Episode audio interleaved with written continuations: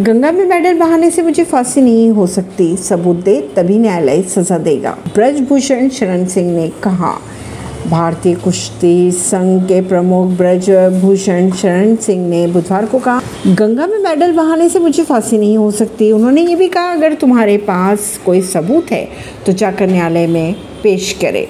न्यायालय मुझे फांसी देगा तो मुझे स्वीकार होंगे। रेसलर्स द्वारा गंगा में मेडल बहाने के फैसले को ब्रजभूषण ने इमोशनल ड्रामा भी कहा। फिर अगर सेंसेक्स की तो तीन सौ सैतालीस अंक टूट कर बासठ हज़ार छः सौ बाईस पर हुआ बंद।